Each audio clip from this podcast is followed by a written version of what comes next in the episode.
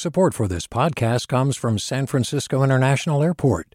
At SFO, you can discover award winning flavors and unique shops all before takeoff. Learn more about what's at SFO at flysfo.com. Hey, what's up? I'm Erica Cruz Guevara, the host of The Bay. Donations keep independent journalism alive and healthy, and you support outstanding journalism when you support KQED. So if you haven't yet, check out donate.kqed.org slash podcasts. That's donate.kqed.org slash podcasts with an S. From KQED.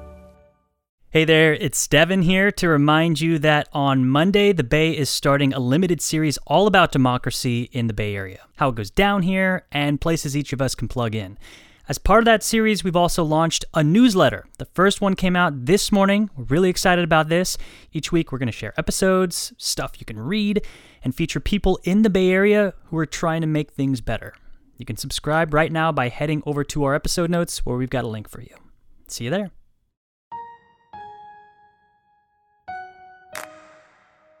When the pandemic hit, California tried to get thousands of people experiencing homelessness into hotel rooms to keep them safe.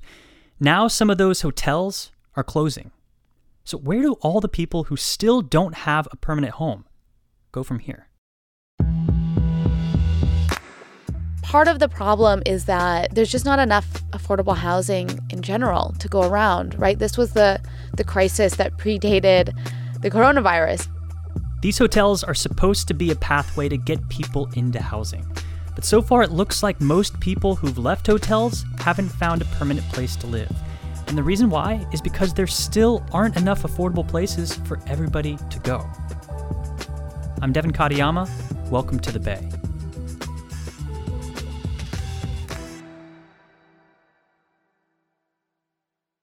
Do you love learning about the San Francisco Bay Area? Its history, its people, its unique blend of cultures? Then you should check out the Bay Curious book. I'm Katrina Schwartz, editor and producer on the Bay Curious podcast, and I'm here to let you know that for the month of May, we've worked out a sweet deal for KQED podcast listeners. Right now, you can get the Bay Curious ebook for $1.99. That's right, $1.99. Just search for Bay Curious wherever you get your ebooks or find a link in our show notes. This offer does expire at the end of the month, though, so you'll want to act on it fast. Happy reading!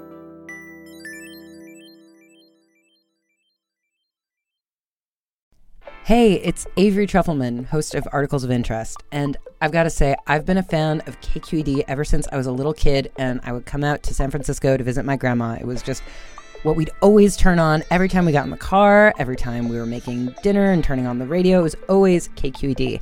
And then over the years, I've become a massive fan of KQED podcasts because this is local reporting at its best. These are answers to questions you've always wanted to know, interviews with exciting, unusual voices, necessary journalism, all told with love and care and artistry. And did you know that a majority of KQED's funding actually comes from members? It's just people like you and me supporting the programs they love while also getting access to cool events, behind the scenes footage, and so much more. If you want to sign up and be a part of this amazing community, visit donate.kqed.org slash podcasts to become a member today. That's podcasts with an S. Thank you for listening and thank you for your support. Back in April, when this program was announced, Project Roomkey, it was one of the biggest undertakings the state has ever done in terms of housing homeless people. Erin Baldassari is a KQED housing reporter and co host of the podcast Sold Out Rethinking Housing in America. The state has never housed 10% of its homeless population in one year. And, you know, obviously the pandemic was this huge health emergency, but living on the streets is also a health emergency. Governor Newsom announced his plans tonight to shelter the unsheltered during the COVID 19 outbreak. We'll make sure we secure the resources uh, to get folks off the streets quickly. It seemed like finally there was the political will to really acknowledge that people who don't have a home are more vulnerable to illness, and particularly elderly people and people who are medically vulnerable were especially vulnerable to the coronavirus. Sheltering the vulnerable, one piece of a major puzzle state officials continue to work on solving tonight. How was it actually supposed to work? The stated goal was really to temporarily house people who were seniors over 65 or medically vulnerable to coronavirus, to give them an opportunity to shelter in place. The state gave money to counties. Some of it was CARES Act funding. A big portion of that has been reimbursement from FEMA as part of the emergency response to the coronavirus. And then counties really got to tailor their programs and create programs any way they wanted to.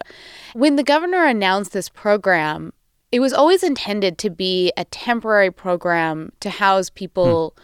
during the pandemic, right? But when it was announced, he also said that it would be a jumping off point for permanent housing. Mm-hmm. Uh, we had an audacious goal a few weeks back of identifying 15,000 hotel rooms uh, that would be made available as a subset of our larger strategy, uh, homeless strategy, to get people off the streets.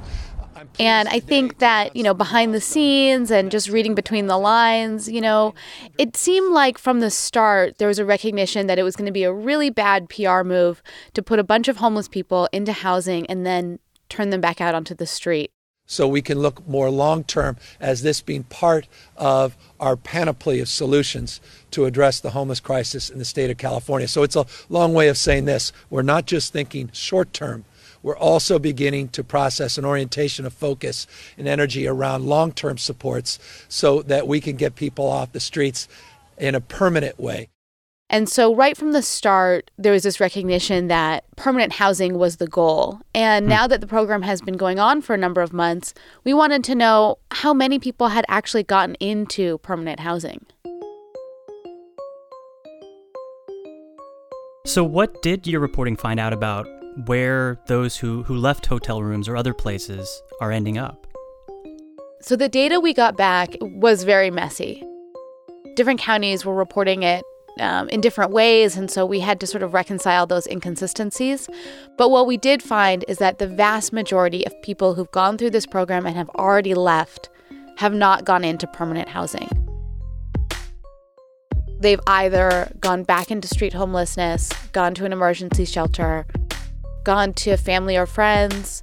Some people went to jail, some people got into drug rehab programs, or went into some other kind of transitional housing. Some people got hotel stays through other programs that were privately funded. Um, and then we know that at least 13 people have died, not necessarily as a result of COVID, but it, you know, it just sort of speaks to the sort of uh, frailty of the people who are in this program.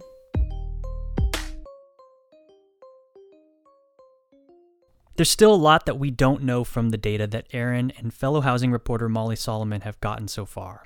For example, we still don't have numbers from San Francisco. We also don't completely know why some people chose to leave the hotels, but we do know that not enough people have transitioned into permanent homes so far. And even though Governor Newsom announced some emergency funding on Monday, some of these hotels are still now gearing up to close. Marin County, for example, has closed down most of their hotels already. They have seven people remaining uh, who they're trying to find placements for, but they had four hotels, and most all of those, you know, have shut down. Um, Santa Clara County is closing two hotels uh, by the end of this month. Alameda County uh, is also planning to close six hotels out of their nine. San Francisco is now talking about maybe delaying the closure of some of its hotels. It has 29 open and was planning to close seven by the end of next month so it's it just varies county by county. There's a couple counties that are actually planning to keep them open for as long as FEMA continues to reimburse them. Why are counties closing their hotels? I mean, especially thinking about heading into winter and the weather is going to get colder, it's going to get wetter. We've already seen that. It just seems like the worst time to close these hotels. Yeah, not to mention the fact that coronavirus cases are spiking right now and we're in another wave and Right These programs are, are mainly funded through FEMA. It's a 75% share of the cost of running the programs. Historically, FEMA has given very short notice um, when it would stop reimbursing for um, emergency services. That's why counties are nervous about whether, you know, if they stop to get reimbursed from FEMA, you know, they would be on the hook for funding the entirety of the program. Um, and, you know, they still have to make up the remaining 25%, which is coming from state grants and other local funding. And some of that funding is running out at the end of this year as well. What does this mean for people still in hotels right now with no permanent place to, to live yet? The people who are still in the hotels uh, are really facing an uncertain future. Um, it's important to remember also that you know more than half of the people who've gone through this program are still in the program. They're still in you know living in the hotels. The the bulk of the people are still waiting to find out where they're going to go after this. It's given me a chance to rest. It's also given me a chance for some stability. I spoke to one woman, Gillette Krista, um, who's 63 years old, uh, and she's living in one of the hotels in San Francisco. And she is in this first phase of hotels that are closing down uh, in the city. And she says that she's met with some social service providers, housing coordinators to try to discuss her options um, and filled out paperwork. Um, and she's right now just waiting to see if there's a match. There's the fear that um, they may not be able, it may not be a match. And then it's like, I'm going to be going back into the shelter system I think she understands also that that there's a lot of other people who are vying for the same spots as she is, and she's optimistic that she's going to find a match. Um, she's hopeful that that she'll be able to get permanent housing through this program, but she's also kind of, I think, realistic in in knowing that she might not. You know, I'm trying to stay um, optimistic What are some of the bigger questions that you're thinking about going forward with this? You know, I think the biggest question is are these early results going to be indicative of later results? More than half the people who are who have gone through the program are still in the hotels. So is that an indication that maybe those people are, are more ready for permanent housing because they've stayed longer at the hotels, they're more integrated into the program? You know, I guess I'm hopeful that you know, given this new money that, that was announced on Monday to help house people, that we might see higher rates of, of people being placed into permanent housing moving forward. That, but that's obviously a big outstanding question. We don't know that yet, and that's something we'll definitely be tracking.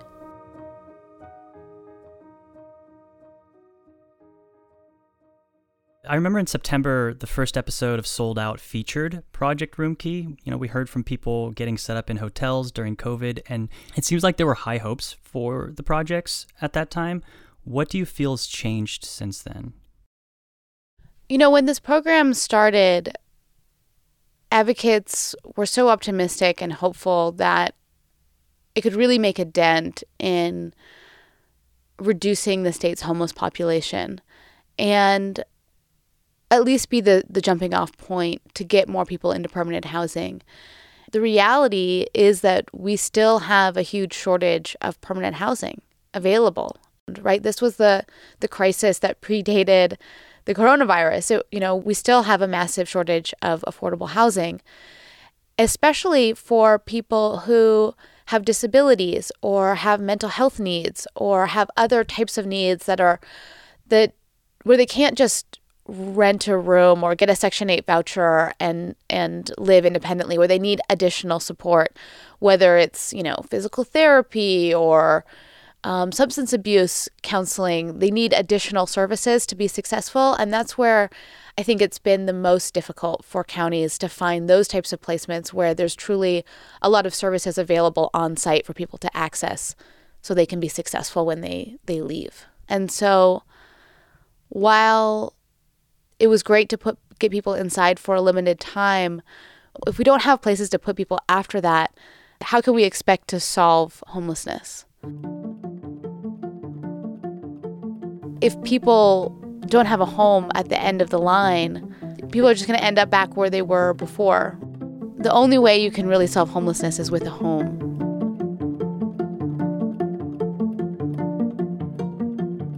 There's still some local efforts to keep people in hotels longer. On Thursday, a group of San Francisco supervisors announced an ordinance to force Mayor London Breed to keep about 2,300 people in hotels for the time being. Speaking before the board was a former hotel resident, Nicholas Garrett. I just would hate to see the progress that a lot of us have made because of the hotels, you know, just all go for naught. Right now, the hotel closures in San Francisco are scheduled for December 21st. Erin Baldassari is a housing reporter here at KQED. She also is co host of the podcast Sold Out Rethinking Housing in America. We'll leave you a link to that show in our episode notes. This episode was produced by Erica Cruz Guevara, Kiana Mogadam, myself, and our editor, Alan Montecillo. KQED's podcast leadership team includes Jessica Placzek, Erica Aguilar, Vinnee Tong, Ethan Toven-Lindsey, and Holly Kernan. The Bay is produced by your local public media station, KQED. I'm Devin Katayama. That's it from us. See ya.